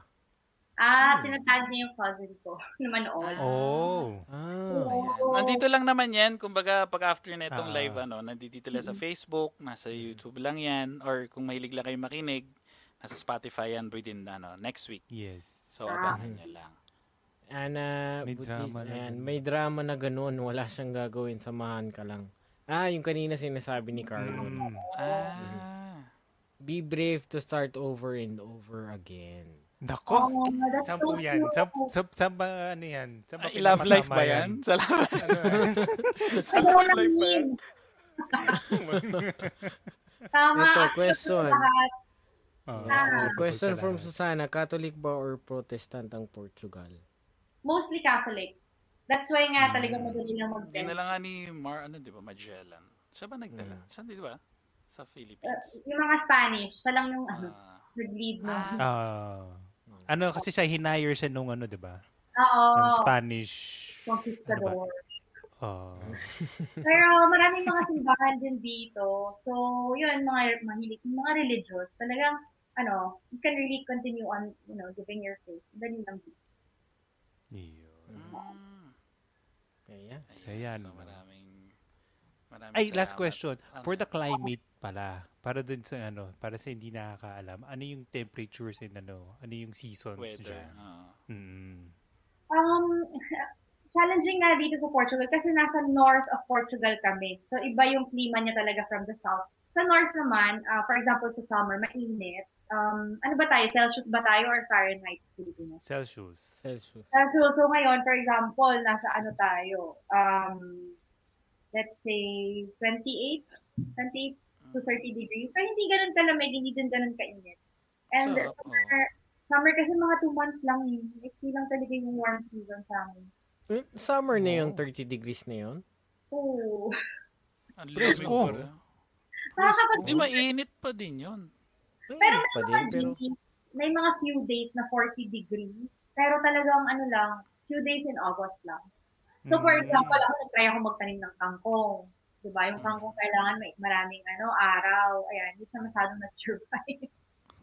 so So, gano'n. ano pinaka magandang weather or season pumunta sa Portugal? Ah, to visit. I would say, um, in the beginning of siguro mga oh. April or May bago mag-summer. Or siguro after summer, which is September. So I'm I'm talking about yung weather, tsaka also pag wala na yung tourist season kasi talaga ang daming mga turista dito. Oh. Ah, so, iwasan talaga yung init. Iwasan mo lang init. Yun yung Oo. Kasi talaga pag mainit din, I mean kahit medyo 28 degrees, masakit siya sa balat. Oh. Ah, hindi ko, hindi ko alam. Tsaka ako, as a Filipino, kung pupunta rin lang ako sa ibang bansa para pagpawisan, sayang naman yung nilabas mong pera, di ba? Pwede mo naman gawin dito sa Manila yun. Libre pa. di ba? Libre pa. Oo, Namnamin mo rin yung naman. Namnamin mo rin dyan. naman, di ba? Oh, yung summer dyan, may hangin ba? Or, kasi dito sa Japan Humid, may ah. time na ano eh, hindi Walang mainit, hangin, pero no? Walang, hangin. Ah. dito mahangin sa amin. Meron silang tinatawag na nortada, which is the north wind. So, Mm. most of the time, may hangin talaga. Kaya, yan, tinatake advantage yun ng mga windsurfer, mga mahilig sa mga sports na may wind. Ah. Kaya maraming mga pupunta dito. Na Nortada. North, Sailing, north wind. Ganyan. Parang parang lalabas si Jon Snow dun sa north wind na yun, ah. Nortada. Oo. Speaking of cele- speaking Sa ng Japan kasi celebrity, pag tuyo, tuyo talaga, Ano? pati, pati Ah, lalamunan mo, tuyo eh. mm, mainit. Grabe. 40 degrees, 38, 35, 35. Extreme ng weather dyan, no? Mm. Parang extreme na Mm. extreme. Meron kasi kayong winter, tapos meron din kayong mainit na mainit na summer. Four seasons. Mm, Ah, oo, pag winter talaga, winter. Tapos pagka ano, mainit, mainit Pag winter, talaga. chicharon yung tenga mo. Sa sobrang lamig. Uh, may snow talaga. Kung saan Well, kayo places, may places Depende. na mo- most of the north part ng ano, ng Japan na talaga maraming snow. Mm, Sa amin, Pag wala summer- masyado eh. Ah. Pag summer naman, pagkatapos umaligo, pinagpapawisan ka kagad. Mm. Hindi ka pa tapos magtuyo, pawis ka na. so hindi mo na alam kung ano pinapo, hindi mo na alam kung ano tinutuyo mo, pawis ba to o yung tubig pa rin yung Sa Portugal naman, wala kaming snow. So, na-enjoy Ah. na namin yung snow pag nagbabakasyon kami sa France. Pero Sa yung lamig, yung lamig siguro it goes as low as mga negative 2. Yan. Pero hindi talaga nag-freeze ng ganun. Na parang dito sa atin. Huge. Nagoya. Sa place Ah, natin. parang nagaya. Si ano ba, si Cristiano Ronaldo ba eh, sobrang sikat siya? Oo. Para ba siyang Manny Pacquiao ng Philippines? Sobra. Pag, yun, yun yung ano, eh, pride nila. Like, if you ask a Portuguese. Siguro ang pinakaunang alam ng mga mga people about, mga tao about Portuguese. Portugal. Oh, Cristiano Ronaldo. Yun yung pinakauna nilang babasagin. So lahat ba ng mga Portuguese dyan, Portugal, ano ba ang tawag sa kanila? Portuguese. Portuguese, Portuguese. eh, kamukha lahat ni Cristiano Ronaldo. I wish. Hindi rin. Uy, ginawa, Parang- alam mo bang, alam mo bang ano? Alam mo ba ginawang poster yan si Ronaldo? Si Saan? Cristiano? Saan? Na sabi nila, ano yun? There's Welcome no, to there's Portugal. no, di- there's no such thing as ugly people. Hmm. Only poor people. Tapos pinakita yung before and after niya. Ba't bakit mo Talagang- sila? eh? Tignan mo. Kala ko ang sasabihin mo. Hindi ko sinasabi kung pangit na. Kala Wala ko- sinasabi mo. Kala ko sinasabi mo, there's no ano, ugly people. There's just Cristiano Ronaldo and there's you. Parang ganun. Grabe. yun, masama yun. Mas masama naman yun. Harsh. Pero ano sila, talaga they love football. As in, so, Mm. alam mo dito, lahat ng mga restaurant may TV para makapanood sila ng football. Sobra Mm. silang addict sa football. Ayun talaga ang ano nila, eh, no? ang, Oo, yun ang sport. sport talaga nila. Yeah. So, yun. So, maraming salamat again. May questions Yes, pa ba? Meron pa tayong ano? Comments? Meron pang ano? Um, from Susana. Ayan. Sikat sa schools, si Ronaldo. Mm, dito. Kasi mahilig sila sa Idol football yan. din dito eh. Mm. Ah, So, sikat sila dito. Sikat na sikat sila dito. Pati sa mga, lalo na sa mga babaeng ano, football player. Kasi marami siyang commercials dito eh, dito sa Japan. Oo. ah, talaga? Mm. Dito talagang er, all, almost every corner, meron siyang, nandun yung mukha niya. Tapos meron pa silang mask. Mask na Cristiano Ronaldo. Talaga? Oo. Kaya ano eh. Kaya bilyon ang nawala kay Coca-Cola nung ginanon niya yung bote ng Coke doon sa interview eh. Yun nga, no? Grabe. Bilyon ang nawala kay ano, kay Coke noon. Sabi- sabi niya, yun. 'Di ba ito yung ito yung baso, 'di ba? Tinanggal niya yung ano, tinanggal niya yung Coke dalawang bote. Sabi niya, agua, agua. Tubig, pet bottle, water bottle, sabi niya, agua, agua. Oo. Bilyon ang nawala kay Coke. Ah, talaga, bigyan na wala sa Coke dahil lang doon. Parang 3 point something billion dollars ang nawala sa kanila sa sales that that after nung incident na yun. Buti na lang. Calcul. Kasi hindi naman talaga healthy ang Coke. Hindi diba? ka mahilig sa soft drinks. Hindi ako umiinom ng soft drinks since more than... 4 billion USD. Oh, tumaas pa. Oh. Di ba? Ganun yung hindi yata yung pag-inom ng soft drinks coming ano na yun eh, pagka medyo Parang sinabi, nagkaka- parang nung sinabi ni Ronaldo yun, yung buong Portugal, wala, walang, ka- walang inom ng Coke. Oo, kasi nga dinidus nila si Cristiano Ronaldo. Sobrang love nila siya. Kasi Mm, para ipot palang- lang ng eh. Para, para din talaga ng pakyaw natin. Oo. Mm-mm. Influencer, na Influencer influencer daw. nga daw. Oo. Ayan. Ayan. Alright, Sino almost influencer? one hour. Ah, Si Ma'am Susana nag-comment. ah, ayan. Mm. So maraming salamat. Ma'am, meron pa po kayong gusto sabihin before ano we end or yung last question po natin. Hmm, wala naman. I think I really enjoyed. Ang dami natin na cover na ano. Oo nga eh. Natutuwa nga rin kami. Kumbaga, first time namin dito sa Mm. Portugal. So, may mga question. Baka may na, nakalimutan kaming question. So, pasensya na. Kasi Ah. usually pagka ano, marami kami mga question pag first countries eh. So, maybe next time pag ano, Oo. di ba? Pag ano. Tsaka may mga i-recommend din ako sa inyo. Ay, maraming salamat. Yan. we appreciate po yan. Marami, marami pong salamat. Ayan. Yan. So, sa lahat po na nanonood, marami rin po salamat sa lahat po ng questions. Marami po salamat. So, pagka yung mga hindi po nakapanood, nandyan lang po yan sa Facebook, nasa YouTube lang po yan. Sa Spotify, you can listen it also sa Spotify po natin. And meron din po tayong ano, um, Baya sa Coffee, if ever meron, ano lang kayo. Nandiyan po yung link sa description. Follow nyo lang po yan. So, marami pong salamat. And ma'am, ma'am meron kaming last question. Medyo, ah, kasi usually tinatanong namin, parang, in 10 years po, when, where do you see yourself naman in 10 years? Wow. Talagang saving the best for last tayo na question. Mm-mm. Inter- interview ba to? Pang ano yan, pang, ano yan, pang Miss Universe na. question. Ako pang Miss, interview? ah, Ten Pang Miss Portugal to eh, Miss Portugal. Oo nga. Wait, wait lang, let me prepare my answer. Lang, oh my God, ang tagal na, ang tagal pa nun. So, I think um I would still be living in Europe. Ah, siguro, nasa ibang bansa pa rin ako, pero ah pero sana part of the part of the time nakatira kami sa Pilipinas. Yun talaga yung um, dream ko na sana matuto mag-Tagalog yung anak ko, sana ma-expose siya more to Filipino culture, maging close siya sa mga family and friends namin sa Pilipinas. At, um, ano pa ba? Sana may master's degree na ako. So, pwede ako magturo kahit saan. Ayan. Yun, maganda yun. Yan, yun yung ultimate goal ko talaga na I, I can teach um, literature, I can teach writing. Uh, kasi talagang gusto ko na pwede kami tumira kahit saan. Yan, yun yung ultimate goal ko. Ayun. Where the wind blows. hopefully, For di ba? your very Miss Universe question. World. Ayan. Ayan, so Thank you, thank you sa time, oh.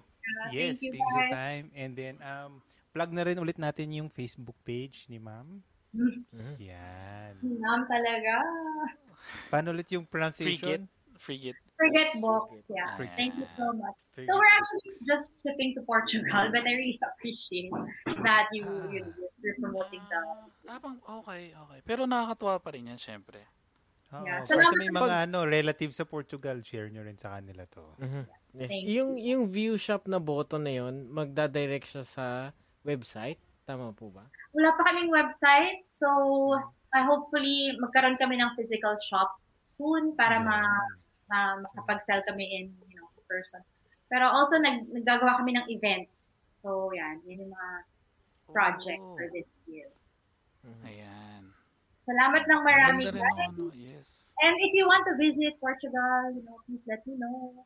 Oh, yes. Ayun. Why not? Ayan. Yes, pagka-open na ang lahat. Ayan, maraming pong salamat. prepare na namin yung lechon. Kasi may lechon din sila dito eh. Uy! House. Teka, handa na lang ng batok pangit. natin dyan. Kaya nga, Pwede natin mga ano batok. ko yung mga- Oo. yung, yung vaccine passport, no? Y- yun din yung ano, no? Yeah. Dapat ma-prepare. din. Oo. Guys, everybody, get vaccinated. Let us Yes. save our let us save our planet, not only our country. Planeta na tong pinag-uusapan natin. Yes, yes. I agree. Ayun. Marami pong salamat. Meron akong isisingit lang related to sa Go ahead. books. Tapos, Oh. end na natin. Kasi, ang dami mo na naging journey, naging vlogger ka before, naging ano, tapos, nag- napunta ka na iba-ibang country. So, yung buong journey mo, if you're Mm. gonna sum up sa isang libro, anong gagawin mong title do sa libro mo na yon? Wow, isa pang ano, Miss Universe question yan ah. Ito na pang ano na tayo, pag top Here. 3 na tong question eh. Top 3 question na to. Wait lang, nasa na ba yung kodigo ko? Wait, wala, wala ata sa, wala ata dun sa mga pinadala mo. Hindi ako pre- Pero, well, okay. The first book that comes to mind, um, nabasa ko to when I was still in college. So, ang title is Man's Search for Meaning. And it was written by Viktor Frankl. Um, it's kind of heavy because in a sense, this, this was written by a man who survived um, the Nazi death camp. so, Whoa. yeah so it's it's it's it's about even you go through so many hardships even though um you know life gives you really really really difficult situations i think that you can always find meaning in that so i think as, as a person living abroad somehow there's always meaning in life, ba? It's always a Mm. challenge. Naka, nakasagot? Ganda, ganda ng book na yun. Ganda. Oo. And the winner Hanapin ko is... yun, hanapin ko yun.